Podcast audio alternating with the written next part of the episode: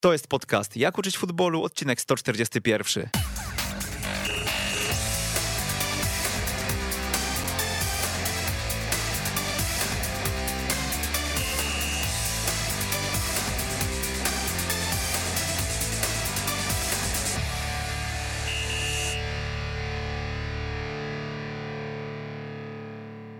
Jak uczyć futbolu, odcinek 141. Przemysław Mamczak, witam jak zwykle bardzo e, serdecznie. Komentarzem na Facebooku zwrócił na siebie e, moją uwagę.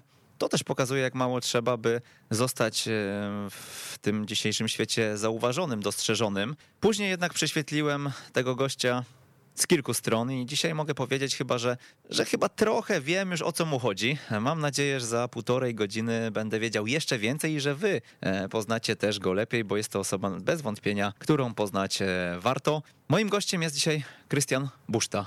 Cześć Krystian. Cześć, witam wszystkich bardzo serdecznie. Dziękuję Przemek za, za te słowa. E, no i mam nadzieję, że ta rozmowa będzie interesująca nie tylko dla nas, ale dla naszych słuchaczy. Na co dzień zamieszkujesz w Barcelonie, w zasadzie mieszkałeś tam od kilku lat. E, jesteś trenerem z Polski, no ale też e, niebawem wybierasz się daleko. Mm, będziesz pracował w Chinach, o tym może za chwilę też opowiesz. Jesteś też autorem książki Autoorganizacja. Tak, zgadza się. Ostatnie kilka lat spędziłem w Barcelonie. Pracowałem jako trener, jako trener przygotowania fizycznego, klasycznie rozumianego. Później to wyjaśnię, dlaczego dla mnie to ma tak duże znaczenie, aby trener y, posiadał wiedzę na temat przygotowania fizycznego. Ja uważam, że to jest podobna sytuacja jak z lekarzem.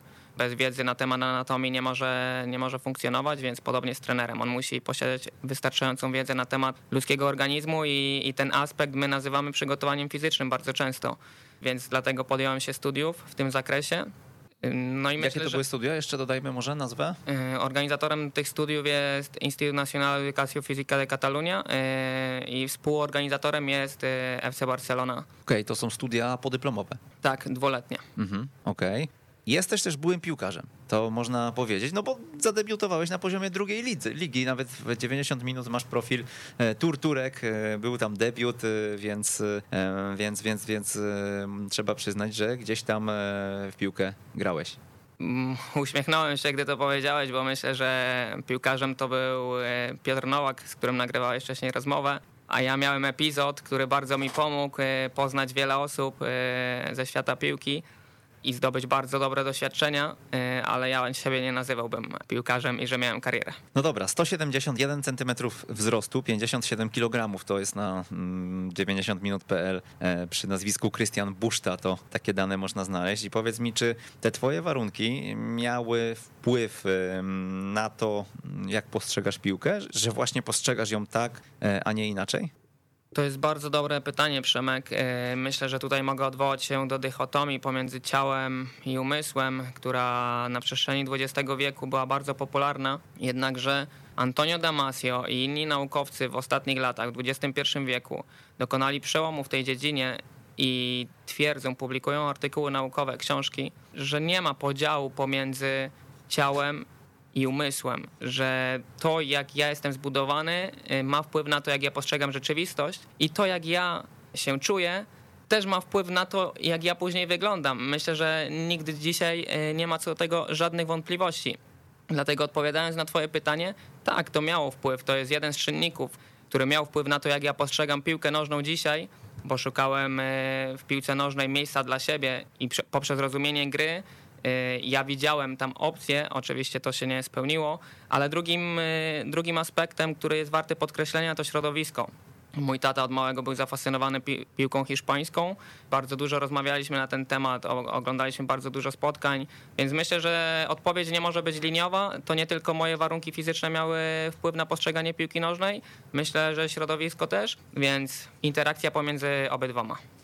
Wspomniałem o komentarzu. E, przytoczę jego treść. Po odcinku Jak uczyć futbolu z Marcinem Dordą, gdzie zacytowaliśmy słowa trenera e, o tym, że odległości między zawodnikami e, powinny być tym mniejsze, im jesteśmy bliżej własnej bramki. No i ty odpisałeś jako słuchacz, że takie uproszczenia dla zawodników nigdy nie są dobre, bo im bliżej jesteśmy własnej bramki, tym bliżej siebie jesteśmy. Czytaj cofamy się bardziej. Nie wszyscy e, czują się komfortowo broniąc przed własnym e, polem karnym. Po stracie piłki staramy się ją odebrać, ale kto? Zawodnik, który stracił, najbliżsi partnerzy, wszyscy. W jakich e, strefach boiska zawsze? Do czego zmierzam?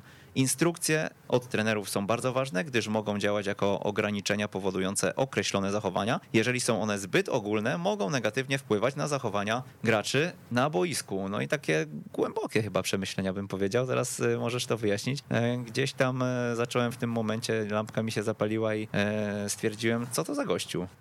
No myślę, że ten komentarz już odpowiada, odpowiada na, na wszystko.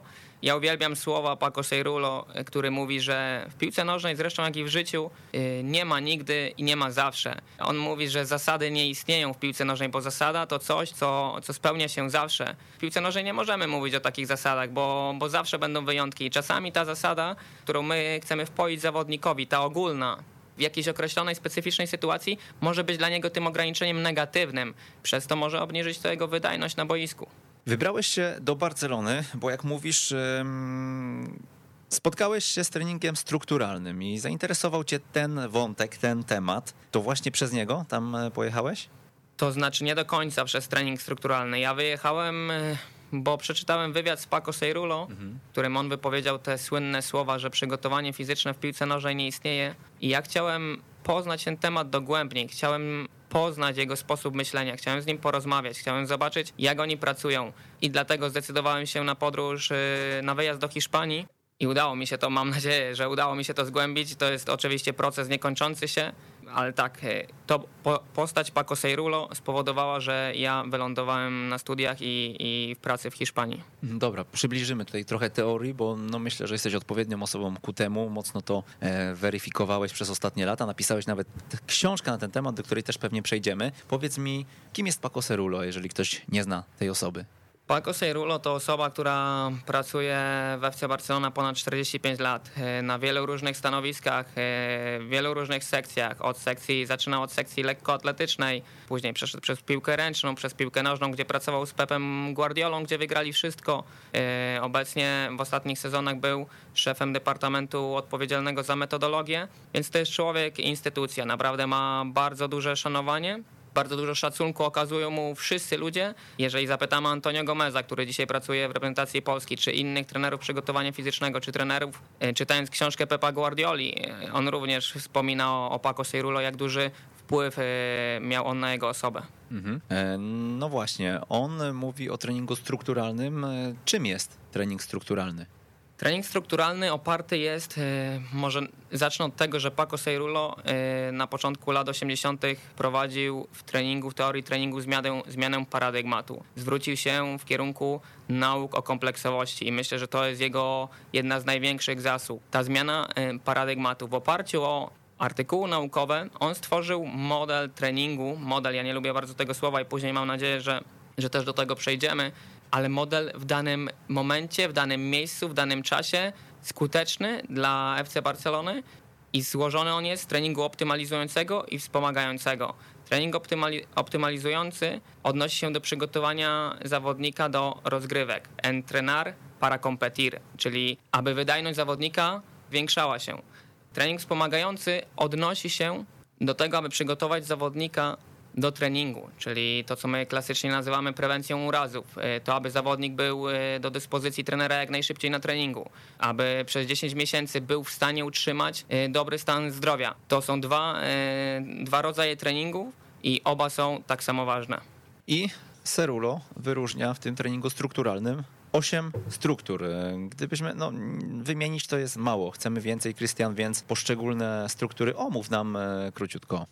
Okej, okay. E, ja na początku nie powiedziałem o strukturach, bo ważne jest to, aby nasi słuchacze zrozumieli, że to jest uproszczenie konceptualne mające na celu ułatwienie przygotowania procesu treningowego. Co to znaczy? 6 e, lat temu, 5 lat temu tych struktur było 6, dzisiaj tych struktur jest 8. Dlaczego? Bo my ciągle odkrywamy rzeczywistość, ciągle poznajemy człowieka i tych struktur za chwilę może być więcej. To jest stworzone na potrzeby FC Barcelona w obecnym momencie i tak, zaczniemy od struktury kondycyjnej. Klasycznie rozumiana siła i skurcz międzymięśniowy. E, struktura bioenergetyczna. My, aby wykonywać jakąkolwiek czynność, potrzebujemy energii. i to jaką energię, czy tlenową, czy beztlenową będziemy używać e, w danym zadaniu treningowym ma znaczenie. Kolejna struktura to kreatywno-ekspresywna. Zawodnik musi mieć miejsce w zadaniach treningowych, aby móc wyrażać to, jak on widzi grę, jak widzi sposób rozumienia, jak on widzi piłkę nożną i to jest też bardzo, bardzo ważna struktura. Kolejna to jest struktura poznawcza. Ja tutaj musiałbym wspomnieć o cyklu percepcja działanie. Wielu trenerów yy, mówi, jak ważne jest podejmowanie decyzji. Ja w swojej książce kwestionuję to i są badania naukowe, które mówią o tym, jak późno dociera impuls yy, do mózgu od podjęcia decyzji, więc myślę, że to jest bardzo ciekawy aspekt, aby, aby go zagłębić. Kolejna struktura to emocjonalno-wolicjonalna. My wiemy, jak duże emocje, jak duży wpływ mają emocje na podejmowanie decyzji, więc musimy też to mieć, musimy to mieć na uwadze w procesie treningowym. Kolejna i bardzo ważna to struktura społeczno-afektywna. E, sam Paco Seirulo mówi, nie ma e, struktury ważniejszej od pozostałych. Jeżeli my nie osiągniemy odpowiedniej optymalizacji u zawodnika pomiędzy tymi strukturami, e, jego wydajność nie będzie rosła, ale w piłce nożnej on uważa, że, że właśnie struktura poznawcza, odpowiednio rozumiana przy pomocy cyklu percepcja, działanie i struktura społeczno-afektywna, która należy, na, którą należy rozumieć na dwa sposoby. Pierwszy sposób to szeroko rozumiana atmosfera w drużynie. Jeżeli my mamy dobre środowisko, przyjemne środowisko, przyjazne do pracy, to oczywiście łatwiej jest osiągać wspólne cele. Ale dużo ważniej, ważniejsze jest to, jak my rozumiemy e, strukturę społeczno-afektywną z perspektywy taktyki. Dlaczego? Bo klasycznie rozumiany koncept taktyki również nie odpowiada Seirulo i on mówi bardziej o komunikacji pomiędzy zawodnikami. Do tego my musimy używać gestów czy praksemów. Praksemy on, on rozumie jako działania motoryczne, które mają unikalne znaczenie tylko dla naszego zespołu.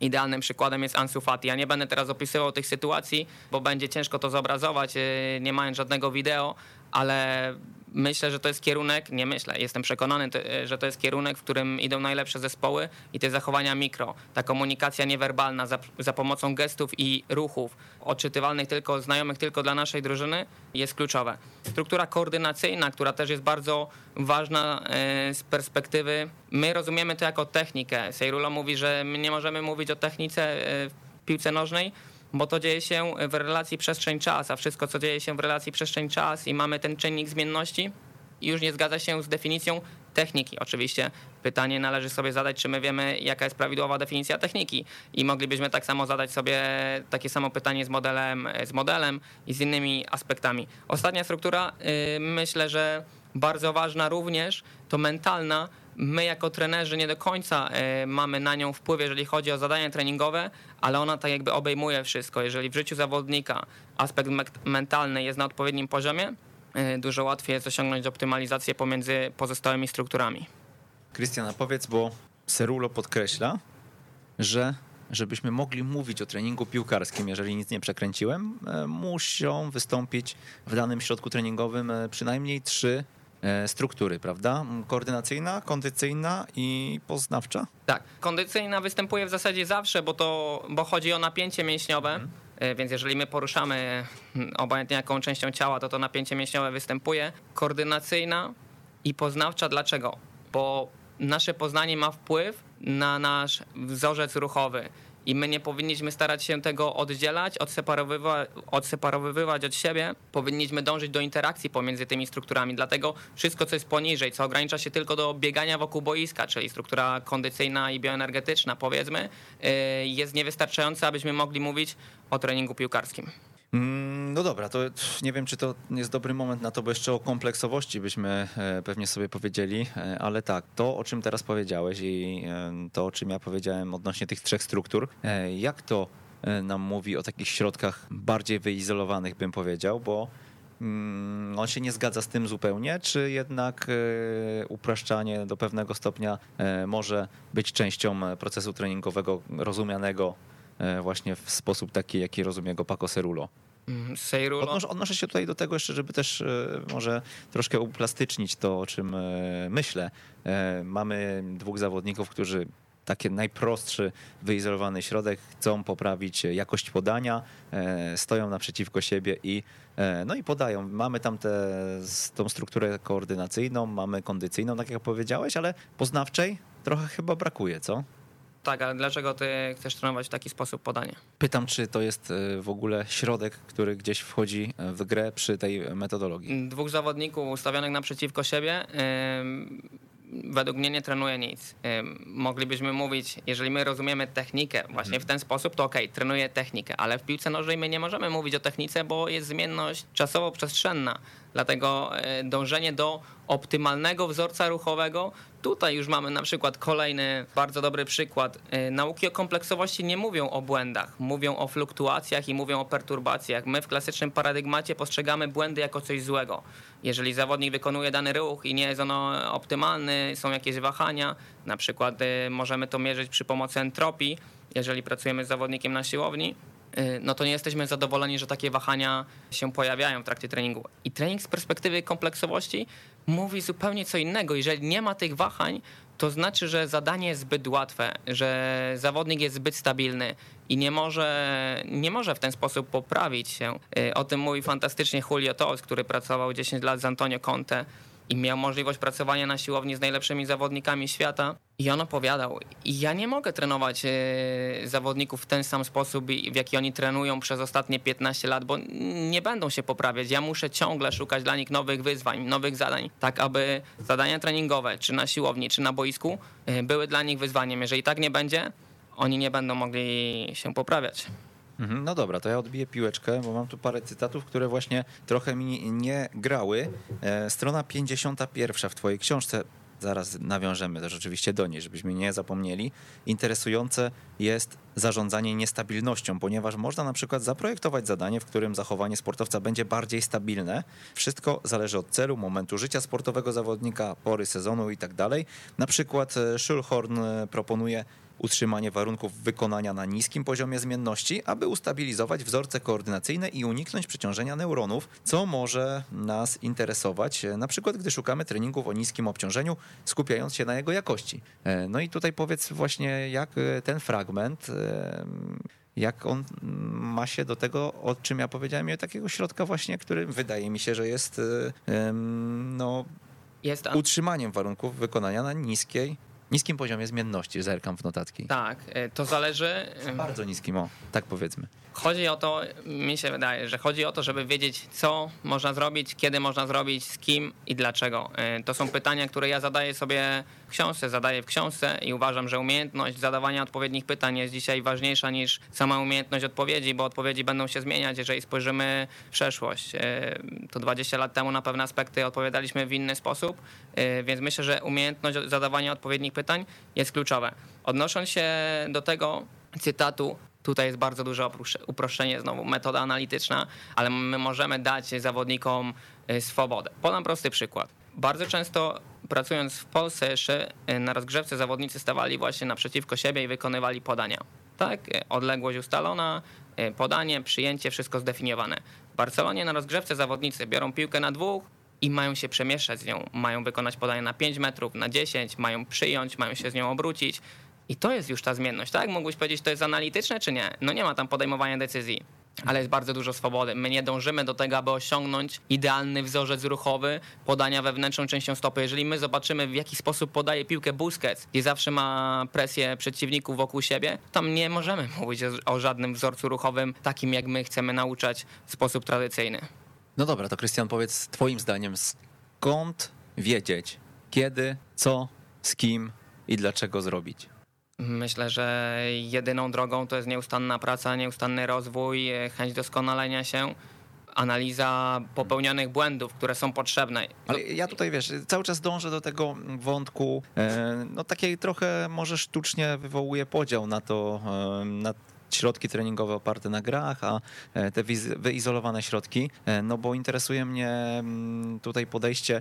Ja mam takie zdanie w ogóle z perspektywy obserwacji, e, czy metodologii Vitora Frade, czy właśnie Paco Cerulo, czy tutaj osób, które zapraszamy i z którymi dyskutujemy sobie o tym wszystkim, że zawsze gdzieś jest jakaś granica, no i nigdzie nie znajduję chyba takiej wyraźnej granicy sztywnej, że nie, to o czym mówimy, o tej kompleksowości, o tym, że cytuję tutaj znowu Paco Cerula, sportowca możemy postrzegać jako strukturę hiperkompleksową. Cerulo uważa, że te struktury są niepodzielne, nie mogą się bez siebie rozwijać. Czyli z jednej strony te struktury nie mogą się rozwijać, ale z drugiej tak, takie wszędzie znajduje gdzieś te furtki, które, które mm, no, są przykładem właśnie tego, tego cytatu, tak? Czyli e, znajdźmy jednak e, bardziej stabilne środowisko, bo ja z mojego doświadczenia wiem, że teraz to jest odpowiedni moment na to. No to trochę mi się to gryzie.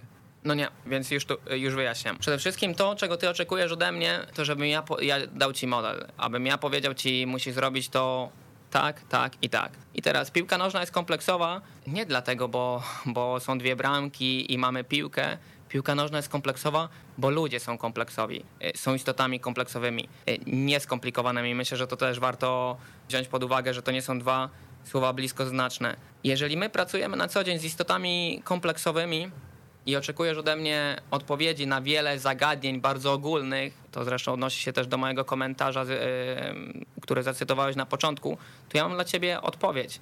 Mogę ci ją dać, ona będzie jasna, prosta i błędna. Jeżeli ty chcesz fałszywe poczucie bezpieczeństwa, że masz wiedzę, mogę ci to dać, ale ja nie jestem co do tego przekonany. Ja daję narzędzia, w moim przypadku jest to nauka o kompleksowości, która oczywiście wyjaśnia fantastyczny sposób y, wiele zjawisk, ale nauka wciąż, mimo że jest idealnym, mimo że jest najlepszym narzędziem, jaki mamy, nie jest idealna i wciąż nie ma, y, nie znajduje odpowiedzi na wiele pytań.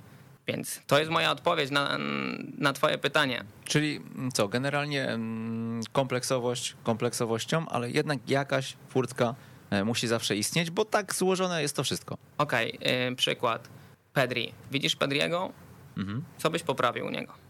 Co bym poprawił? No. Na pierwszy rzut oka. Oglądasz grę i widzisz Pediego, co ci nie pasuje tam. Z tym, z tym modelem ogólnym zawodnika, sportowca, atlety przede wszystkim, atlety XXI wieku. Idealnie byłoby, jakby miał pewnie warunki fizyczne e, lepsze niż ty. Mówię w cudzysłowie lepsze, ale wiem, że mnie podpuszczasz i, e, i to jest e, taka odpowiedź tylko pod tą podpuchę. No właśnie, my mając jakąś wiedzę, pracując w oparciu o doświadczenia, o to, co napisał napisano, napisał Juri Werchoszański y, kilkanaście lat temu, zobaczylibyśmy 14-letniego Pedriego i powiedzielibyśmy, to jest ten moment, aby pracować u niego nad siłą. Mam co do tego wątpliwości, czy pomoglibyśmy mu zostać takim piłkarzem, jakim on jest. Y, mógłbym wymieniać takich przykładów mnóstwo, ale myślę, że Pedri na ten moment jest najlepszym z nich. Słuchaj, Krystian, y, paradygmat klasyczny, zmiana paradygmatu, kompleksowość, trudne, skomplikowane słownictwo. Trudne, przepraszam, że przerywam. Bardzo nie lubię tego słowa. Ono ma negatywną konotację. Ja uważam, że to jest książka złożona, że to jest książka y, ambitna, że to jest książka, która wyjaśnia coś, dlaczego to jest trudne. Y, jeżeli ja dałbym ci książkę y, do, od informatyki na temat programowania, ty ją czytasz dzisiaj, mówisz mi, ale ona jest trudna ale jeżeli ty przez 5 lat studiujesz e, programowanie, za 5 lat mówisz, mm, rozumiem wszystko. Podobnie wygląda z tą książką sytuacja. No to jeszcze pociągnę ten wątek, bo no, piłka po prostu chyba ludziom wydaje się prosta. A twoim zdaniem prosta nie jest? Ja myślę, że to jest nasze, nasze dziedzictwo kulturowe. Ja już kiedyś o tym mówiłem. Kazimierz Górski, który był fantastycznym trenerem, e, miał wielkie sukcesy. Powiedział kiedyś, że piłka nożna to prosta gra, no i my później kierujemy się autorytetami. Ja uważam, że z kolei autorytet jest największym wrogiem prawdy i, i okej, okay, powinniśmy ich obserwować i starać się od nich nauczyć jak najwięcej, ale musimy dążyć do prawdy, nie do tego, co mówi autorytet. Dlatego uważam, że takie uproszczenia w pewnym momencie, w pewnym etapie życia sportowego mogły funkcjonować, ale jedziemy na Półwysep Iberyjski i Paco Sierulo mówi, nie, nie, nie, piłka nożna nie jest prosta, piłka nożna jest złożona, piłka nożna y, jest kompleksowa, więc myślę, że, że to ma bardzo duże znaczenie, jak my, jak my do tego podchodzimy, jak my to postrzegamy. I też bardzo ważne jest, aby nasi słuchacze zrozumieli, że kompleksowe nie znaczy skomplikowane. Y, skomplikowana może być maszyna, gdzie jeżeli zepsuje nam się jedna część, nie jesteśmy w stanie bez naprawienia jej funkcjonować w zasadzie. Jeżeli my mówimy o człowieku ludzkim, czy o, o systemie jako o drużynie, możemy stracić jednego zawodnika, grać dziesięciu i wygrać mecz. Jeszcze raz, w takim razie zmiana paradygmatu, kompleksowość, wyszukane słownictwo to coś, co myślę, że nie tylko mnie, ale też wielu naszych słuchaczy e, może łączyć Twoją osobę z osobą Tomka Tchórza, autora książki Pedagogika, e, autora i dorastania w grze, e, nowego nieporządku futbolu, ale też tej książki chyba najgłośniejszej, czyli periodyzacja taktyczna, logika z innego świata. Tak sobie myślę nawet y, poza myśleniem o piłce, o to zaraz cię zapytam, czy myślicie podobnie, bo znacie się. Zapytam, czy w ogóle tak sobie myślę teraz, że nawet macie głos podobny. Mm, no zaskoczyłeś mnie teraz tym, przyznam szczerze, że nie wiem, co mam na to odpowiedzieć, nie wiem, czy to było Głos do końca... możesz zignorować, to tylko mój głupi komentarz, który jest po prostu dodatkiem. No, to, e, powiedz, czy to patrzycie, nie będę komentował. Patrzy, czy patrzycie podobnie na piłkę, powiedz? E, nie wiem, jak patrzę na piłkę Tomek Tchórz. Ja mogę powiedzieć, że trening strukturalny ma bardzo niewiele wspólnego e, z periodyzacją taktyczną. W zasadzie e, to, co je łączy, to, że obie wywodzą się e, z nauki kompleksowości, ale później jak rozwija to Wiktor Frade, jak rozwija to Paco Seirulo, jest zupełnie coś innego. Ja tutaj muszę wyrazić się jasno na temat periodyzacji taktycznej, bo to jest moja opinia, a w zasadzie to jest fakt, to nie jest opinia, bo z taką samą rzeczywistością spotkałem się w Hiszpanii. Dzisiaj najlepsi trenerzy świata z którymi mogłem, z asystentami najlepszych trenerów świata, z którymi mogłem rozmawiać, Julio Tous, Jesus Perez, Rafael Pol, mówią, nikt dzisiaj nie pracuje na periodyzacji taktycznej. Periodyzacja taktyczna była czymś fantastycznym 20 lat temu, ale my wiemy, jak dzisiaj funkcjonuje świat. Jeżeli ktoś odniesie sukces i powie, zrobiłem to w ten sposób, cały świat później stara się to naśladować. A chociaż sam Jose Mourinho wydaje mi się, że od co najmniej 10 lat już nie pracuje w ten sposób, mm, więc myślę, że periodyzacja taktyczna dzisiaj jest bardziej projektem marketingowym, y, wyobrażeniem idealistycznym o świecie, ale ma bardzo niewiele wspólnego z rzeczywistością. No to mocne słowa. Powiedz w takim razie, mm, ja jako laik mm, widzę mnóstwo podobieństw i powiedziałbym, że kierunek iberyjski, nawet bym to pewnie połączył, e, tą Portugalię z Hiszpanią. E, powiedz w takim razie, gdzie są największe różnice? Okej, okay, ale skąd takie masz odczucie, że to jest podobne? No przede wszystkim... Bo ja widzę tylko słońce w Portugalii i w Hiszpanii. I... Nie, no przede wszystkim kwestia kompleksowości, czyli sam wstęp twojej książki i tej rozprawy na temat e, właśnie człowieka, który jest złożoną istotą, który funkcjonuje w złożonym zespole. Ta cała złożoność, o której e, cytujesz Damasio, czy cytujesz Melo, to są osoby, które też cytowane są w książce Tomka. To pierwsza, pierwszy aspekt. Następny, nawet budowa tego morfocyklu, e, gdzie gdzieś tam skrótowo on jest opisany u ciebie na koniec e, w książce jako taki przykładowy mikrocykl. No wydaje mi się z perspektywy tej struktury kondycyjnej praktycznie identyczna, z perspektywy jakiegoś tam mentalnego obciążenia również. No i o ile, mm, o ile tutaj pewnie znalazłbym też kilka punktów e, różnicujących obie metodologie czy technologie, no to więcej na pewno e, mógłbym powiedzieć o, o tym, co je łączy. E, no to nie zgodzę się z tobą. Damasio i Javier Mayo są cytowani przeze mnie na początku i to było tytułem wstępu. W zasadzie Damasio cytowany jest, jeżeli się nie mylę, dosłownie kilkanaście razy, Javier Mayo kilka w porównaniu do Seirulo, który jest cytowany ponad 100 razy, do Rafa Pola, który jest cytowany ponad 50 razy. To jest duża różnica. Różnica, więc czy możesz w periodyzacji taktycznej pracować na siłowni? No to, to, to jest dobre pytanie, bo... Nie no, jak jest przedstawiona według, w książce? Według, według y, osoby... Wiktora Frade nie. Okej, okay, tyle. Y, nie możemy pracować na siłowni według periodyzacji taktycznej. Paco Seirulo mówi, że możemy pracować na siłowni, ale w jaki sposób? Tu no już właśnie, jest ta różnica. Trening wspomagający, prawda? Tak, trening wspomagający dzieli się też na, na cztery pozostałe.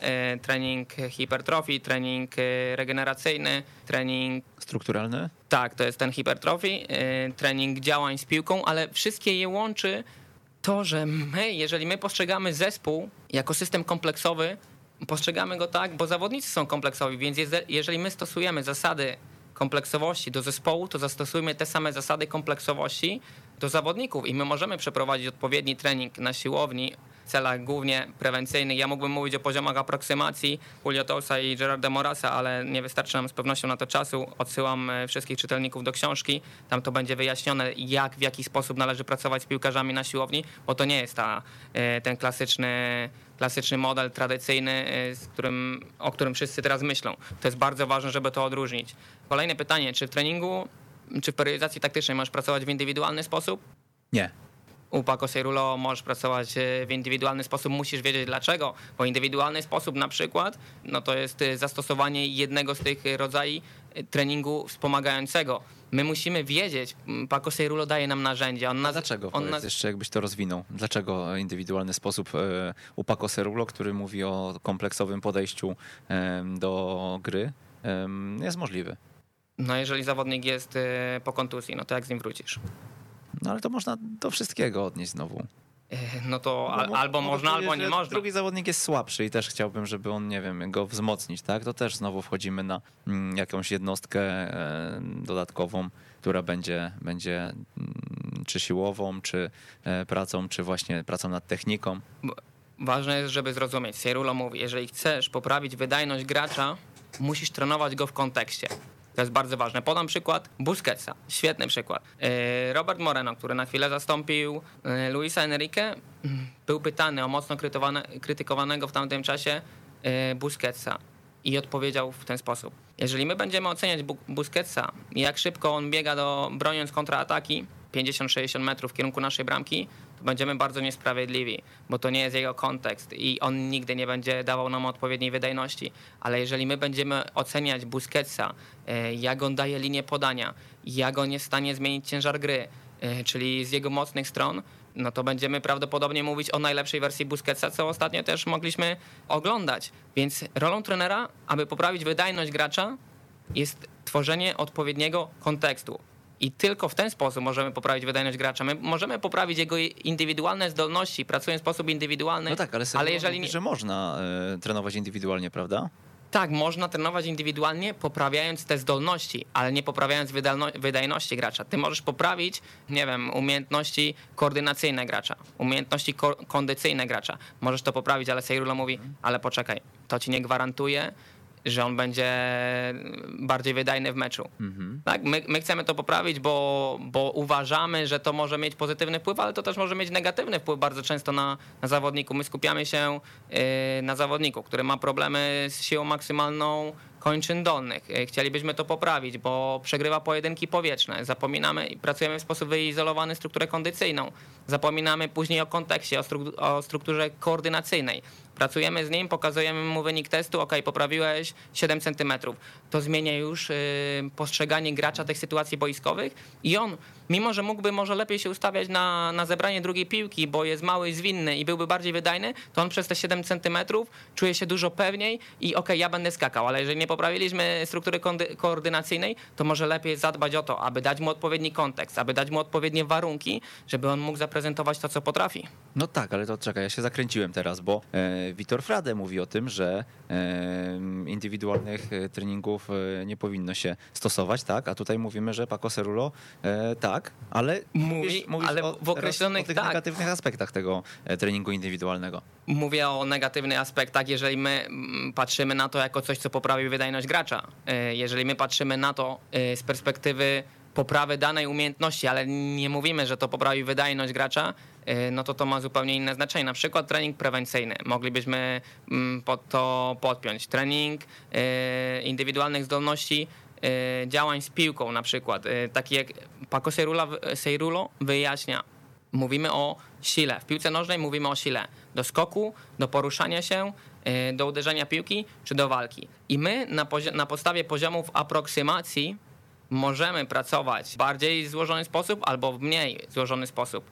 Więc musimy mieć tą wiedzę kiedy, jak, gdzie i dlaczego. Mhm. No to trochę mnie rozgryzłeś, bo e, powiedziałeś, Krystian, że właśnie ja bym chciał e, receptę, jakieś takie e, krok po kroku e, rozwiązanie. No trochę być może zero-jedynkowo patrzę często na to wszystko. No może dlatego wszystko przegrywałem jako trener. E, Nie przejmuj się, my, my wszyscy tak patrzymy. Bo czasami e, udało nam się coś tam wygrać, e, ale, Nie, ale te- chodzi mi o to, o to, że jakby ja szukam, wiesz, y, tego rozwiązania takiego, no właśnie zero-jedynkowego, bo z jednej strony czytam pół książki i słucham właśnie od nich wszystkich o tej kompleksowości, że to wyciągnięcie z kontekstu nie do końca nam do czegoś się przyda. Ale Tak to- mówisz o Busquecie, o Pedrim i ja to, i ja to kupuję. Dziękuję. Ja to kupuję, ja to kolportuję dalej, ja jestem za. E, no ale potem się okazuje, że ten trening indywidualny jednak tutaj może być. No i tu mi się zapala lampka, dlaczego, nie? Może być, ale też w jakim procencie my mówimy, tak? Niektórzy mówią o tym, że to jest podstawa treningu, że to jest ważne. Zawsze gdzieś jest ten złoty środek, nie? Czyli mm. gdzieś, gdzieś zawsze jest, tak jak ja powiedziałem wcześniej, ta furtka. Ja myślę, że tak. No nie, ma, nie ma rozwiązań, powiedziałem już, na, na sytuacje złożone, kompleksowe. Odpowiedź e, prosta i jasna e, jest bardzo często tą błędną i ona daje nam poczucie bezpieczeństwa, e, wiedzy na jakiś temat, ale myślę, że zgodzi się ze mną, że, że iluzja wiedzy jest gorsza od niewiedzy. Jak rozumiesz kompleksowość? Kompleksowość to systemy, to części, pomiędzy którymi zachodzi interakcja. Myślę, że cały nasz świat więcej... jest bardzo kompleksowy na pewno. Przykład koronawirusa. Mały wirus w Chinach spowodował trzęsienie ziemi na całym świecie.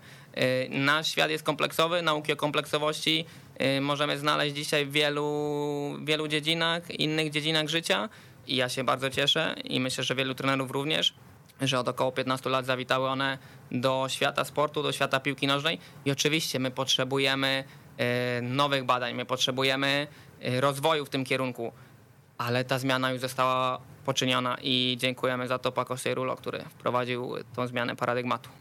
Jeżeli ktoś poznał cię 40 minut temu, jak uczyć futbolu, słyszy, że co chwilkę tutaj mówimy o książce, o jakiejś książce, mm, no ja, tak jak powiedziałem, gdzieś e, po tym komentarzu, po rozmowie, bo dzwoniliśmy się wtedy, e, dłuższej rozmowie, prawie godzinnej, e, na temat piłki, na temat szkolenia z tobą, no od razu książkę nabyłem, przeczytałem i chętnie, chętnie gdzieś tam sobie wynotowałem swoje znaki zapytania na, te, na tą naszą rozmowę. No i też, e, tak jak, jak to mam w zwyczaju, zwróciłem się do autora e, w celu gdzieś e, spopularyzowania może tej książki i gdzieś zwiększenia może możliwości jej nabycia, dostępu do niej. No i ta książka jest już u nas. Na ekstratrener.pl kośnik sklep znajdziecie książkę Krystiana Buszty. Ona w tej chwili mamy początek lipca, więc ona się pewnie drukuje. Jak słuchacie tego trochę później, to pewnie już jest rozsyłana albo jest w naszym magazynie.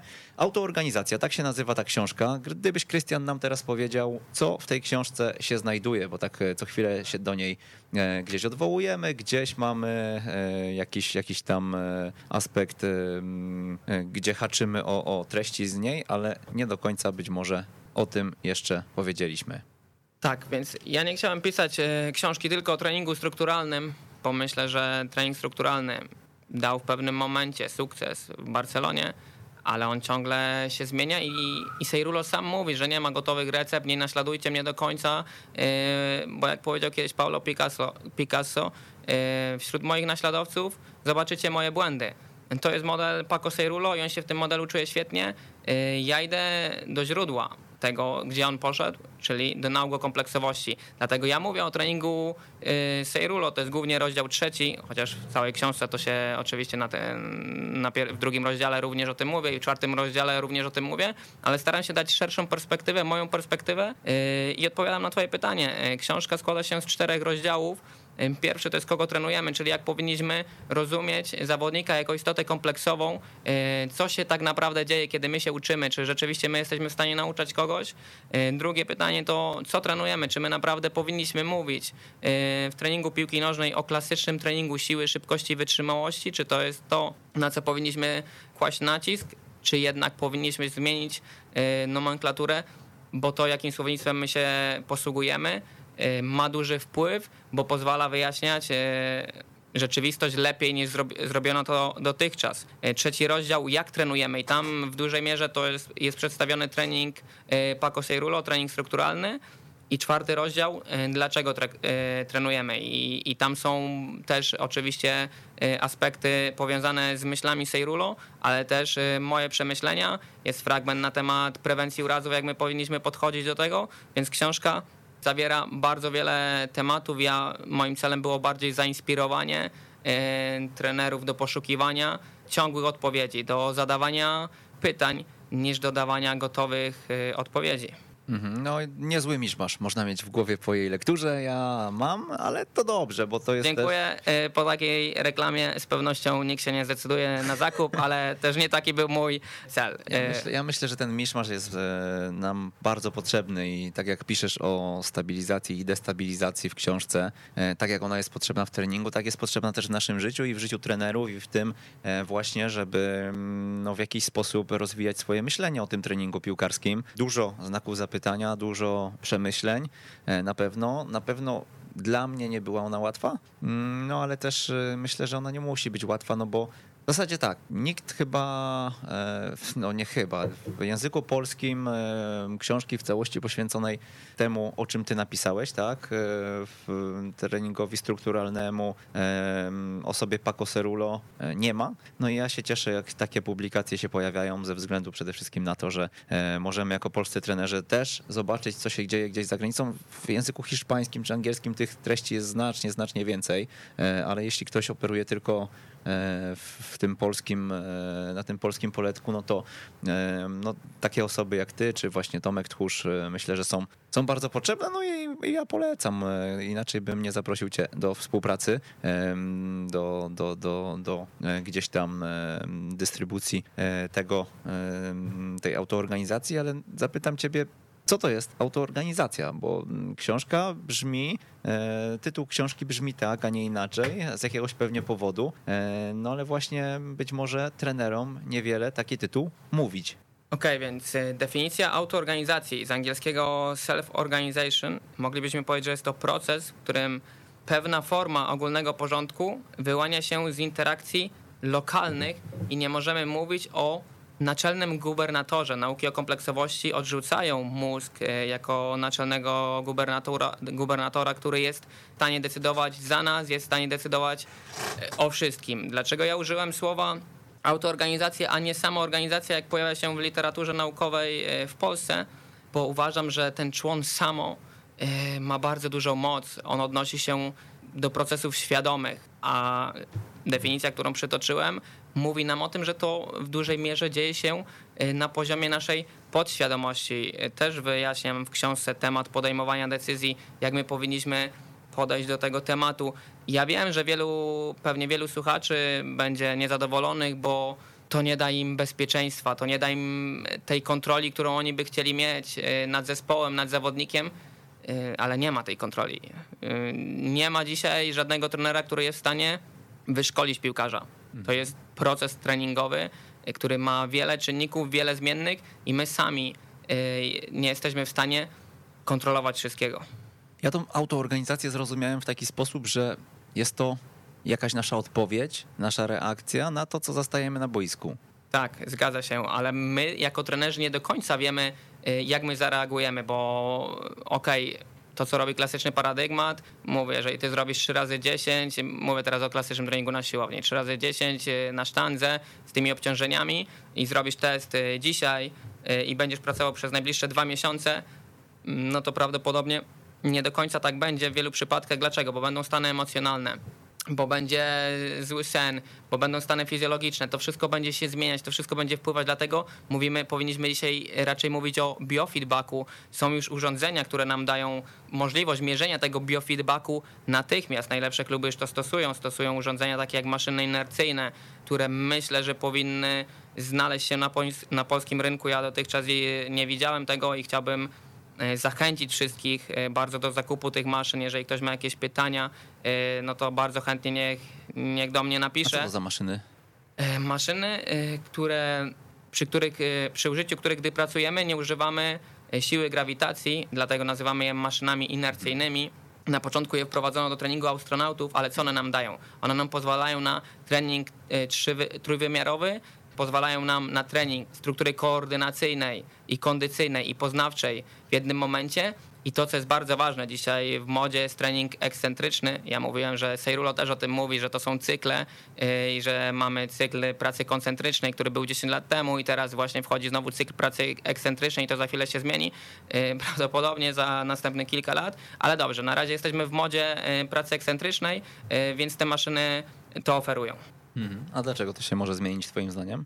bo za chwilę ktoś napisze jeden artykuł naukowy, y, że jednak praca koncentryczna y, daje takie i takie efekty i praca ekscentryczna szkodzi na to i na to. I osoby, które y, podążają właśnie za takimi trendami i szukają magicznych recept. Dzisiaj nauka, jeżeli my zauważymy, zobaczymy jak funkcjonuje nauka na Twitterze, no to, to funkcjonuje w podobny sposób jak hot news czyli daję jakiś gorący temat i mówię, że zrobiłem e, taki protokół treningowy i on mi pozwoli e, poprawić o, o tyle i tyle procent i później wszyscy dają retweets i like, bo mamy już od razu gotową odpowiedź, ale za chwilę ktoś opublikuje inny artykuł i będzie inna ta odpowiedź, no ale ludzie potrzebują gotowych odpowiedzi, bo nie ma czasu, bo musimy robić szybko, wyniki mieć już na teraz. No i myślę, że to jest bardzo duży problem.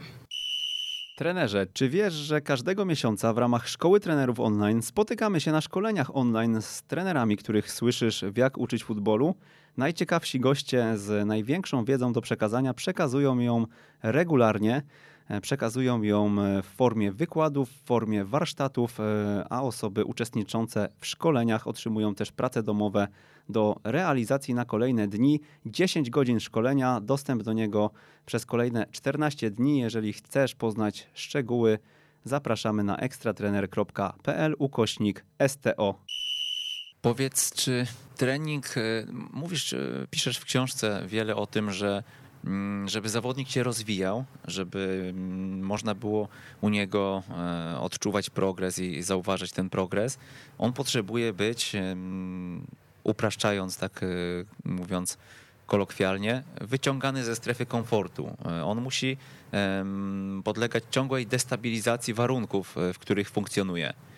Gdybyś rozwinął ten temat. Okej, okay. ja nie uważam, że on musi podlegać ciągłej destabilizacji, bo jeżeli ta destabilizacja będzie zbyt duża, to energia będzie zbyt rozproszona i możemy nie osiągnąć pożądanych adaptacji treningowych, ale tak, ta destabilizacja jest ważna. Ja myślę, że w procesie treningowym ostatnio widziałem, to, to jest zmiana też, widać różnice kulturowe.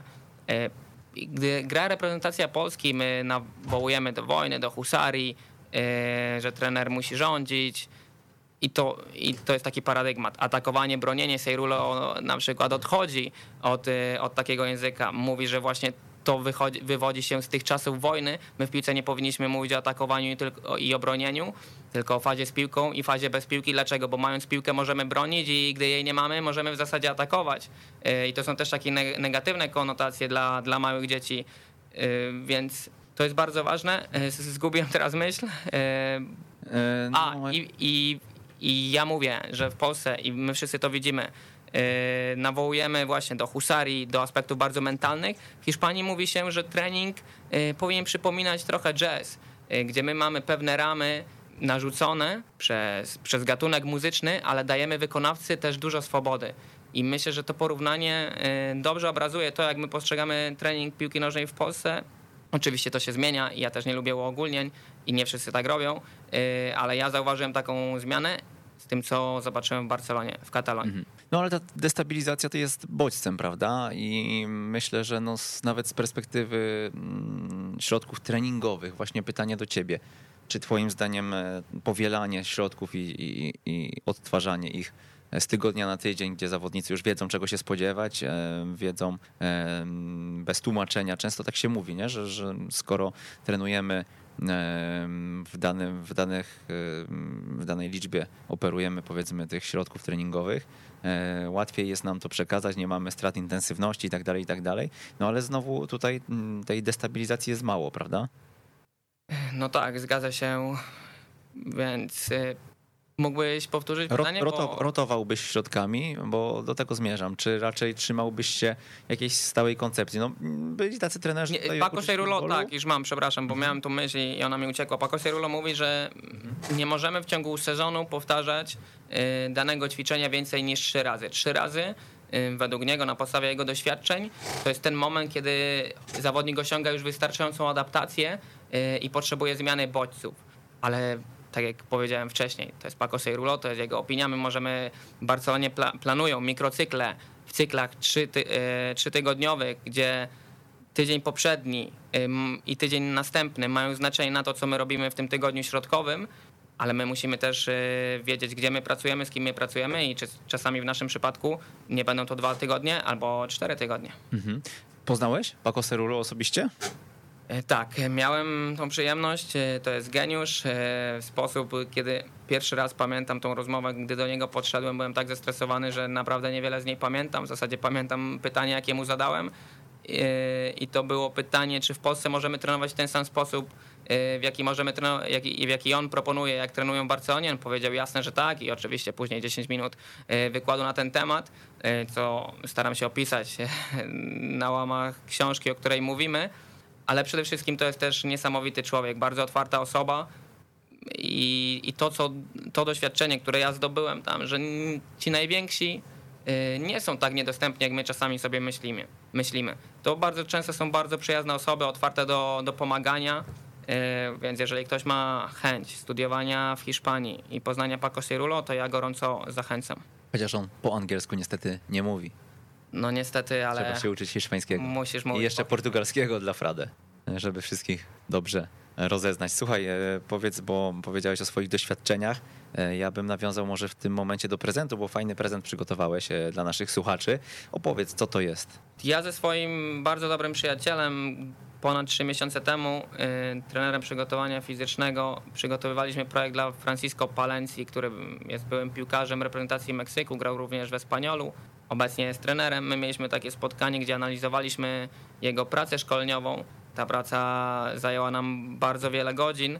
I ja z tej pracy wyjąłem zadania treningowe, które my mm, przygotowaliśmy dla niego, proponując ideę, bo dla nas bardzo ważne jest zrozumienie w treningu yy, bazującym na zasadach kompleksowości, bardzo ważne jest zrozumienie, jak funkcjonuje komórka. Jeżeli my jesteśmy złożeni z komórek i ja przed chwilą powiedziałem, że yy, mózg jako centralny gubernator nie powinien mieć tak, aż tak dużego znaczenia, jakie mu dzisiaj nadajemy, to musimy znaleźć, co ma duże znaczenie. I duże znaczenie ma e, komórka ludzkiego organizmu. I to, co jest niekwestionowalne, to, że ludzk komórka ludzkiego organizmu oparta jest na zasadzie współpracy i zasadzie rywalizacji. Niektóre komórki muszą ze sobą współpracować, aby tworzyć dany organ, i z innymi muszą rywalizować. I na podstawie współpracy i rywalizacji Y, my oparliśmy proces treningowy zgodny y, też z tym, co ja przedstawiłem w książce z dynamiką intensywną interwencji, a tutaj też odnoszę się po części do, do przestrzeni fazowej, y, więc jeżeli ktoś chciałby zerknąć na to, to bardzo gorąco zachęcam. Ten prezent jak zwykle mm, do odbioru w naszym newsletterze ekstratrener.pl ukośnik newsletter. Tam można się zapisać. Osoby zapisane już otrzymają bezpośredni link do niego mailem. Jeżeli maile do Was nie dochodzą, a się zapisaliście, to ja już któryś raz, e, ale, ale warto e, o tym mówić, podkreślam, zerknijcie w spam, szczególnie Wirtualna Polska O2 to są takie poczty, które nie lubią żadnych newsletterów i mailingów, więc, więc, więc, więc no warto sprawdzić ten spam i kliknąć, jak znajdziecie naszą wiadomość E, z kontakt małpa ekstratrener.pl, e, no to kliknijcie, to nie jest spam, dodajcie ten adres e, mailowy do listy kontaktów, wtedy na pewno będziemy w kontakcie, jak już jesteście zapisani, zakładamy, że te prezenty chcecie odbierać, no i mm, my w zasadzie je co tydzień przesyłamy, a a, a, a zawsze gdzieś tam jakieś odpowiedzi dostajemy, że jest problem. Jak coś, śmiało piszcie też, chociaż najpierw sprawdźcie ze skrzynki, jak jesteście podpięci pod jakiś program Gmaila, też sprawdźcie bezpośrednio na mm, stronie czy poczta WP.pl, czy, czy innej e, adekwatnej. Krystian, dodajesz namiar na siebie? Namiar, może Myślałem, że Nie, ja dodać, chciałem nie. dodać, e, tak, bo miałem tutaj w trakcie, gdy przedstawiałem różnicę między periodizacją taktyczną i treningiem Seirulo powiedzieliśmy o pewnych aspektach, które są ważne, ale myślę, że bardzo ważny jest też aspekt modelu gry. I okej, okay, periodyzacja taktyczna teraz próbuje uciec e, z modelu gry do idei gry, ale to jest idea Seirulo. Seirulo mówi o idei gry, periodyzacja taktyczna na początku mówiła o modelu. I jeżeli my znamy prawidłową definicję modelu, to to jest dążenie do, do jakiegoś wzoru. I myślę, że to już jest, e, sam model jest niezgodny z naukami o kompleksowości. Więc ja w swojej książce też staram się to w pewien sposób wytłumaczyć, przedstawić swoją perspektywę. I model gry jest szeroko rozumianą strukturą poznawczą. Seirulo mówi i, o, i periodyzacja, periodyzacja taktyczna stawia strukturę poznawczą ponad wszystko. Seirulo mówi, że nie ma struktury która jest ważniejsza od pozostałych i wstawia w centrum procesu treningowego zawodnika. Bardzo często zawodnicy idą na trening i nawet nie wiedzą, co chcą poprawić, bo trenują gry zespołowe. Y, mógłbym podać przykład, y, w zasadzie ze Spaniolu nie, nie mogę, więc w sumie dobra, to go nie podam. Może kiedyś będzie okazja porozmawiać prywatnie, więc więc go podam. No, teraz jeszcze zainspirowałeś mnie do tego, żeby zadać ci pytanie, co ty robisz jako trener w ogóle, bo e, tak, wywołałem temat Chin, e, wybierasz się do Chin niebawem, e, no i też e, w zasadzie nie powiedzieliśmy, gdzie jako trener pracowałeś przez ostatnie lata.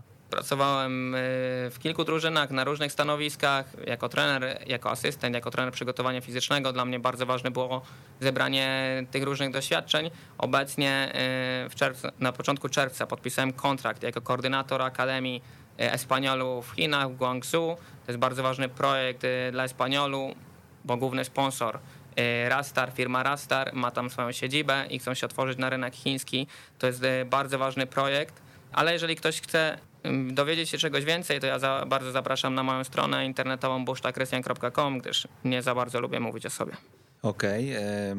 wracamy do Serulo w takim razie i ja go zacytuję. Człowiek nigdy nie powinien ograniczać wyników e, sportowych. Model jest właśnie jednym z takich ograniczeń. I nawiązujemy do modelu gry, czyli co? Nie ma Tutaj, modelu gry. Tak, jest idea gry, y, to jest bardzo ważne. Ale on nie mówi tylko o, o samym modelu, tak? Mówi o modelu wzorca ruchowego na przykład wszystko, co możemy nazwać modelem, co nazywamy błędnie modelem, bo to też jest, czasami ktoś używa słowo model, ale mówi, ale to taki otwarty. No nie, no model jest zamknięty, my dążymy do czegoś zamkniętego. Jeżeli chcę y, przekazać coś innego, no to muszę znaleźć inne słowo i ja ci podam przykład automatyzmu i atraktora.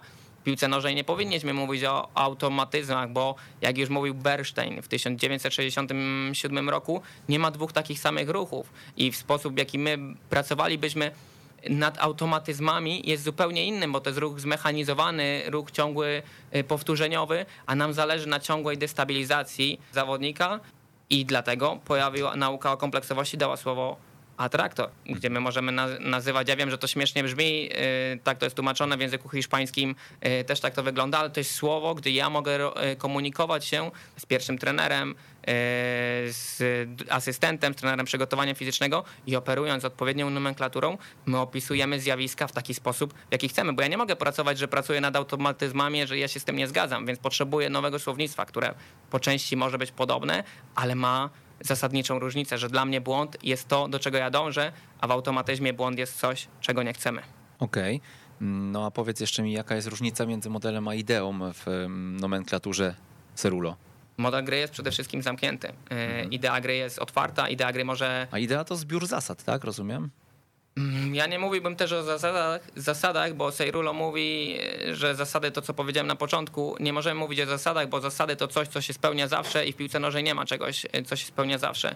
Paco Seirulo mówi o przestrzeni fazowej, którą wyróżnia na przestrzeń interwencji, na przestrzeń wzajemnej pomocy i przestrzeń współpracy. I w oparciu o przestrzeń fazową E, to jest bardzo szeroki temat i z pewnością nie jestem w stanie go zagłębić dzisiaj tutaj, ale w oparciu o ideę gry i o przestrzeń fazową, on proponuje swój sposób pracy. To rozwiń może tą przestrzeń fazową. Rozmawiałem wczoraj albo przedwczoraj z Łukaszem Tomczykiem, gościem. E, kilka odcinków wstecz tutaj był, jak uczyć futbolu. Mhm. No i właśnie na to zwracał uwagę. Mówił, że, że to jest ciekawe też spojrzenie i wyróżnienie i w ten sposób nawet pokazuje trochę e, też na co my jako trenerzy mamy wpływ, że nie zawsze w tej przestrzeni interwencji ten wpływ mamy, prawda? Tak, e, ja też to opisuję w swojej książce, e, że przestrzeń interwencja to bardzo często decyzje nieświadome i tam powinniśmy pracować nad intencjami taktycznymi. To też jest bardzo ważny temat, ale okej, okay, może przejdę najpierw do, do przestrzeni fazowej. Przestrzeń interwencji to przestrzeń z piłką. Jeżeli my jesteśmy w jej fazie, interesuje nas zawodnik z piłką albo zawodnik najbliższy, jeżeli my jesteśmy y, w fazie bez piłki. Następnie mamy przestrzeń wzajemnej pomocy, gdzie to są zawodnicy numer 2, 3, 4, którzy są najbliżej zawodnika y, z piłką i następnie znajduje się przestrzeń współpracy. Sejrulo w artykule z roku 2004 powiedział ja używam tej nomenklatury, bo koncept taktyki dla zawodników jest czystą abstrakcją. Jeżeli ja mówię mu, że ty jesteś mm, w przestrzeni wzajemnej pomocy, ty wiesz, jaka jest twoja rola. Jeżeli ty jesteś e, w przestrzeni współpracy, jeżeli ty jesteś w przestrzeni interwencji, to jest dużo jaśniejsze moim zdaniem dla, dla zawodnika. On nie chciał tworzyć nieporozumień. On chciał dotrzeć, dla niego jest bardzo ważne to, jak rozumie zawodnik proces treningowy. On nawet ostatnio powiedział takie zdanie, w którym powiedział, że to, co w książkach, to jest ilościowe i to, co w zawodniku, to jest jakościowe. Dla niego bardzo ważne jest, aby rozpoczynać współpracę z drużyną pierwszy tydzień, e, nie robiąc, e, nie narzucając swojej idei gry. Ty musisz poznać drużynę, którą trenujesz, e, zobaczyć, czego oni potrzebują, jakiego kontekstu oni potrzebują. I ja uważam, że, że to podejście jest fenomenalne. Mhm. Powiedz jeszcze o mikrocyklu standardowym, nazwijmy to, tak? E, napisałeś e, na końcu książki, według jakich zasad budować ten mikrocykl. One, tak jak powiedziałem, no, gdzieś tam według mnie trochę korelują do, do tych zasad budowy morfocyklu, ale... Skąd takie odczucie i ja, o jakich to, to przeczytam ci, to okay? przeczytam ci. Dwa pierwsze dni po meczu powinny być poświęcone na regenerację pasywną i aktywną. Niektórzy autorzy twierdzą, że dzień po meczu należy przeprowadzić trening siły, aby stymulować wydzielanie hormonów, przyspieszyć regenerację graczy. Kolejny dzień to dynamika intensywna, czyli gracz w przestrzeni okay. interwencji. Kolejny okay. to dynamika ekstensywna, gracz w przestrzeni współpracy, e, intensywna i potem okay. regeneracyjna. No, dużo tutaj, co mówi, nie, nie, nie. nawet same to, to słowo jest bardzo ważne, ale regeneracyjne, prawda? Co mówi, co mówi periodizacja taktyczna to na temat... Tomka zaprosić, na ja temat, nie, ty to wiesz, ty to wiesz, na temat następnego dnia po meczu. Jaka jest e, regeneracja, aktywna czy pasywna? E, aktywna w regeneracji. A Jose Mourinho nie mówił, że Wiesz ważna ja, to, ja, może, ja, może, ja może się mylę, ale... Okej, okay. periodyzacji taktycznej to ja ci powiem. Okay. Periodyzacji taktycznej następny dzień po meczu no. jest odpoczynek pasywny. Mhm. Zawodnik przede wszystkim musi Y, głowę odciążyć, głowę. tak.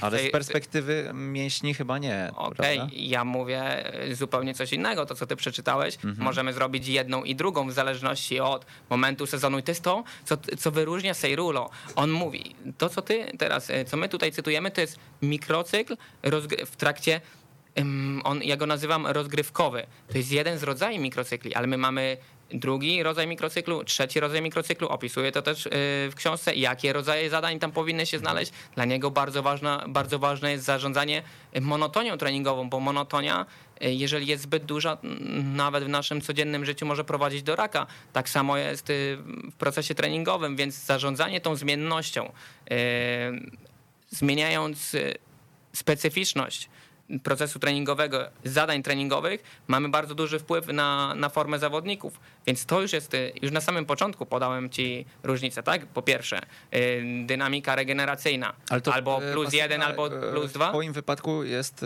plus jeden, mamy pasywną. Tak, ja, aktywną. Zależy od, od okay. sezonu, zależy. Czasami potrzebujemy mhm. y, zrobić regenerację aktywną, czasami pasywną. Ma, ma takie samo znaczenie, czy my wygraliśmy mecz, czy my przegraliśmy mecz, czy my następny mamy ciężki. Y, nie ma czegoś takiego, że ja będę pracował przez cały sezon. Okej, okay, ktoś mi powiedział, że zawsze po meczu odpoczynek. No dla mnie nie no, będę tego komentował. Mówi się gdzieś tam o e, jakimś rowerach z rodziną i tak dalej, prawda? Ten dzień po, e, a przede wszystkim na odciążenie, chodzi o odciążenie głowy, e, ale no dobrze, już nie będę tego drążył, bo gdzieś, e, no, no, tak jak mówisz tutaj, ta przestrzeń interwencji, to tak mi koreluje znowu z mikrotaktyką w periodyzacji, ale ja do czego innego chciałem tutaj okay. e, cię pociągnąć e, za język, jeśli chodzi o to, co mówiłeś mi przed audycją, bo powiedziałeś, że e, z tego fragmentu książki jesteś najmniej zadowolony i gdzieś tam jest on dla ciebie taki najbardziej, mm, nie wiem, czy można powiedzieć, że mm, gdzieś tam kuje cię delikatnie ten fragment? Tak, Powiedz dlaczego. Tak, bo on jest y, taką receptą. Właśnie to, co ty z, zwróciłeś i już mhm. wyjąłeś, y, wyjąłeś to z kontekstu tak. i mówisz mi, ok, to trening strukturalny pracujemy w ten sposób. No nie, nie pracujemy w ten sposób w treningu strukturalnym. To jest jeden z rodzajów mikrocykli. Ja podałem mikrocyklu, ja podałem parametry, jakie należy brać pod uwagę. I to tyle. Dałem przykład, bo ludzie chcą przykładów. Y, myślę, że dużo więcej przykładów y, mógłbym podać y, na jakimś szkoleniu, które niestety, ale nie uda się, pewnie nie uda się zorganizować w związku z moim wyjazdem. Ale jeżeli ktoś chce wersje praktyczne, to zapraszam do mnie. Mhm. No, taki już jestem, że e, muszę tutaj e, siać zamęt trochę w tym szkoleniowym, w tym naszym szkoleniowym środowisku. E, słuchaj, powiedz mi jeszcze, bo powiedziałeś o m, podświadomości i ja znów zacytuję. Nasza podświadomość jest w stanie przetworzyć 11 milionów bitów na sekundę, które docierają przy pomocy pięciu zmysłów, podczas gdy świadomość jest w stanie przetworzyć tylko 50 bitów na sekundę, czyli 11 milionów kontra 50. E, no co, chyba w tej podświadomości drzemie siła. Mm, masz, tutaj jest odpowiedź od razu e, w tym fragmencie. my bardzo często staramy się kognitywizować działania zawodnika na boisku, ale ja uważam, że te działania kluczowe bardzo często dzieją się w naszej podświadomości. Zawodnik, mamy wiele przykładów, opisuje to też w swojej książce, jakieś fenomenalne zagrania, które dzieją się w bardzo małej skali czasowej. Zawodnik bardzo często szuka wytłumaczenia a posteriori, żeby dorobić do tego jakąś historię, ale nie do końca on jest przekonany o tym, w jaki sposób to zrobił, bo gdyby tak było, to najlepsi piłkarze bardzo często byliby najlepszymi trenerami. Mhm. No ja tutaj, e, jeżeli o to chodzi, no to mm, jestem ostatnio mocno, mocno e, gdzieś, gdzieś zainteresowany tym tematem, e, szczególnie, że długo zwlekałem z pułapkami myślenia Kahnemana i tak jak zabrałem się za tą książkę, to przerwałem. E, stwierdziłem, że jest za dobra, żeby ją przeczytać na raz i na razie zrobiłem sobie chwilową przerwę, do czego nie przywykłem, a mm, no po prostu ta podświadomość to jest no niesamowity temat i e, no musimy, musimy iść w tym kierunku, jeżeli mówimy o treningu piłkarskim, świat idzie, no my jako Polska również e, nie mamy innego wyboru, no bo każdy inny będzie błędny, o tym jestem przekonany, o tym mówi noblista, tak pisze noblista. Powiedz mi, Krystian, tak na koniec już, e, jak do tego całego procesu szkoleniowego podchodzić? Bo no, słuchają nas też ludzie, którzy nie wiem, skończyli ostatnio kurs Grassroots C, są na początku swojej drogi. Oni nie mają tych doświadczeń, nie mają bogatej wiedzy, oni muszą ją zbudować. No i co? Przychodzą na ten trening i po lekturze takiej autoorganizacji to nie wiedzą, co zrobić chyba, czy od czego zacząć. No. Zresztą ja nie wiem, co zrobić. I, I wrócę tutaj do tego, co już podkreślałem. Umiejętność zadawania pytań. I pytanie numer jeden. Dlaczego ja to robię? Czy ja to robię dla pieniędzy, czy ja to robię z pasji? Jeżeli ja to robię z pasji, to nie będę miał żadnego problemu w przeczytaniu tej książki jeden, drugi i trzeci raz i nie będę miał żadnego problemu, aby się ciągle rozwijać, bo jeżeli ja skończyłem Grassroots, Grassroots C, y, no to długa droga przede mną y, i nie mogę się nie zniechęcać, że czegoś nie wiem, tylko po prostu muszę robić to, co kocham najbardziej jeżeli powtórzę to trzeci raz, jeżeli ty oczekujesz ode mnie, co powinien zrobić dany trener, y, to ja ci powiem, nie wiem. Mm, I bardzo często te osoby, które nam dają wskazówki, robią nam więcej krzywdy. Ja mogę kogoś zainspirować, ja mogę powiedzieć, poczytaj to, poczytaj to, porozmawiaj z nim. Mm, ja zrobiłem coś takiego i mi funkcjonowało, ale ja nie powiem tobie, ty rób to w ten sposób, bo to jest już sprzedawanie magicznej recepty. Nie będę ci mówił, jak masz zostać y, milionerem, bo tego nie wie nikt dzisiaj. Jaka mała rzecz, Twoim zdaniem, czyni dużą zmianę? Czy to w treningu, czy w piłce? Mm, ja tutaj nazywam to parametry kontroli, parametry uporządkowania.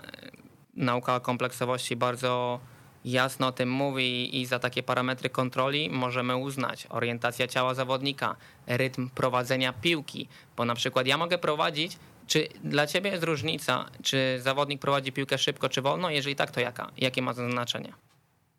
Ale teraz dałeś na koniec. E, czy zawodnik. Jeżeli zawodnik prowadzi piłkę mhm. szybko, co to dla ciebie znaczy? No, jeżeli sytuacja boiskowa wymaga tego i e, zyskuje przestrzeń, zyskuje przewagę, no to myślę, że jest to dobra cecha i mm, w jakiś sposób kontroluje tą piłkę, czuje ją w takim poziomie, jakim jako trener pewnie bym chciał. Jeżeli robi to wolniej, a przestrzeń jest e, wolna, no to. Okej, okay, czyli ty, ty mówisz, że prowadzenie piłki szybkie jest dobre i prowadzenie piłki wolne jest złe. No uprościłeś teraz, jeżeli sytuacja e, Okej, okay, no staram się tutaj wyciągnąć wnioski. Jeśli, jeśli boiskowa sytuacja... Ale dopuszczasz e, prowadzenie piłki powolne? Czy no nie? oczywiście, jeżeli. I jakie ma ono znaczenie? Słuchaj, jeżeli ktoś ma się rozpędzić i wpaść na trzech rywali, no to jest okay. to bezsensowne. Okej, okay. jakie znaczenie dajesz yy, powolnemu prowadzeniu piłki? czy nie daje znaczenia? Bo ja, dobrze, nie będziemy tego drążyć, mamy mało czasu, a jeszcze pewnie kilka pytań, więc szybkie, szybkie prowadzenie piłki, ja jestem w przestrzeni wzajemnej pomocy. Ty prowadzisz piłkę, prowadzisz ją szybko.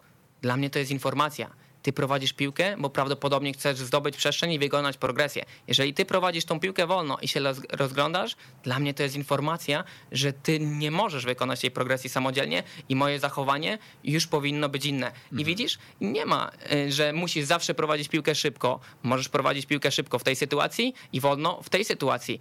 Tak samo powtórzenie podania. Jakie ma dla ciebie znaczenie powtórzenie podania? Możemy dawać mnóstwo. No istotnie jest znaczeń. kontekst, to na pewno. Otóż to. Mhm. Kontekst jest tutaj kluczowy. E, powiedz jeszcze, bo powiedziałeś o książkach, e, o książce, ale ty też e, masz fajne tytuły do polecenia, prawda? Mm, jest takie pięć książek, które mógłbyś polecić? Jasne, zgadza się. Mam dużo więcej, ale prosiłeś mnie o tylko pięć, więc polecę pięć. Dwie pierwsze będą w języku hiszpańskim, bo jeżeli ktoś nas słucha, a z pewnością są takie osoby, które mówią w tym języku, no to polecam Entrenamiento en Deportes de Equipo Paco Seirulo, książka z 2017 roku i po jej przeczytaniu niech sobie zada pytanie, czy ona była łatwa, czy trudna. Następna książka Rafa Paul, obecnie trener przygotowania fizycznego Luisa Enrique, La Preparación Física en el Fútbol, książka, która też, Rafa Paul jest uczniem Paco Seirulo i która zrewolucjonizowała rynek. I kolejne książki to już będą w języku polskim. Antykruchość, Taleb. Rekomenduję ją wszystkim, w zasadzie każdego znajomego, z którym rozmawiam o książkach. Rekomenduję tą lekturę. O czym ona jest w takim razie, tak króciutko? Opowiada o kruchości, o, o kruchości informacji, opowiada o złożoności tego świata i krytykuje wiele aspektów życia, podejmowania decyzji. Podam prosty przykład, fantastyczny przykład. Jeżeli przykład koła. Jak dawno zostało wynalezione odkryte koło? Bardzo dawno. Bardzo dawno i prawdopodobnie, albo sztućce, i prawdopodobnie te naczynia, które zostały odkryte kilka tysięcy lat temu, prawdopodobnie będziemy je używać przez kolejne kilka tysięcy lat, a są, te, i on mówi też, Taleb mówi o, o kruchości technologii, że jeżeli coś przetrwało już jakiś okres czasu, to im dłużej to przetrwało, tym dłużej to przetrwa. Bardzo oryginalne spojrzenie na życie, na świat, ta lektura otwiera oczy, rekomenduję ją bardzo wszystkim. Kolejna książka, Marek Aureliusz i rozmyślania. Myślę, że tutaj cię zaskoczyłem, bo wiem, że jak rozmawialiśmy to przed programem, to, to była to inna, ale miałem wątpliwości i ostatecznie wybrałem tą książkę i myślę, że, że nie tylko młode pokolenie, które pędzi za wszystkim, co się da, powinno sięgnąć do tej książki, ale myślę, że my wszyscy powinniśmy do niej sięgnąć. I na końcu zarekomenduję książkę. Czytaj książki tak szybko, jak myślisz. Autorem jest Robert Buszta. Zbieżność nazwisk nie jest przypadkowa, to mój wujek, ale nie rekomenduję jej z tego względu. Ja już podjąłem pracę kilka lat temu, jeszcze w Polsce, na temat szybkiego czytania, na temat mind mappingu. To bardzo mi pomogło przy pracy przy książce, przy zdobywaniu różnych, wielu różnych umiejętności i myślę, że ta, ta lektura również pomogłaby wam w przeczytaniu i w lepszym zrozumieniu mojej książki, bo jak mówi mój wujek, lepiej jest przeczytać książkę trzy razy szybko niż ani razu wolno. Chyba jakoś tak to mówi. W razie czego. Okej, okay, zadzwonimy do niego zadzwonimy, po programie i tak, zapytamy. I, e, sprawdzimy, czy to, był, czy to były jego słowa, czy jednak patrzy na to bardziej kompleksowo i nie do końca w tej sytuacji e, można było tego użyć e, właśnie w takim ujęciu. Powiedz, Krystian, dlaczego w ogóle postanowiłeś, że zostaniesz trenerem piłki nożnej? I to są pytania już z cyklu. Egzystencjalne. Tak. Nie wiem, czy to jest odpowiednia pora i odpowiedni dzień i odpowiedni moment na takie pytania. Po pierwsze, to jest wielka pasja, kocham to. Piłka nożna daje możliwość podróżowania po świecie, nauki nowych języków, poznawania nowych ludzi, otwiera wiele drzwi, więc myślę, że, że to jest jeden z głównych aspektów. Z pewnością będzie wiele, wiele innych pobocznych ale jeżeli miałbym wymienić ten główny, to to był właśnie, byłby, byłby to ten. Było jakieś takie w twoim życiu pytanie albo zdanie, które zmieniło twoje życie? Tak. Może w Hiszpanii, a może przed? Myślę, że każdego dnia spotykamy wielu wartościowych ludzi, mamy wartościowe rozmowy.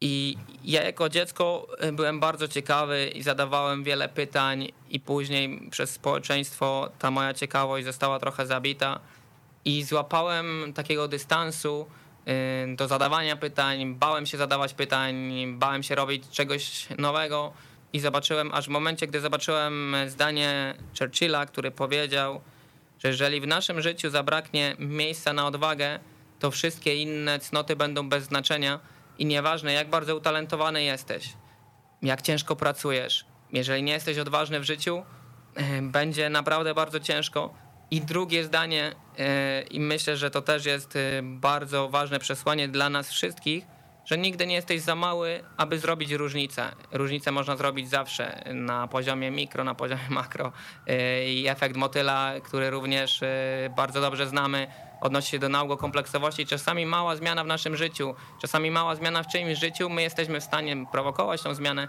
więc nie bójmy się zmian.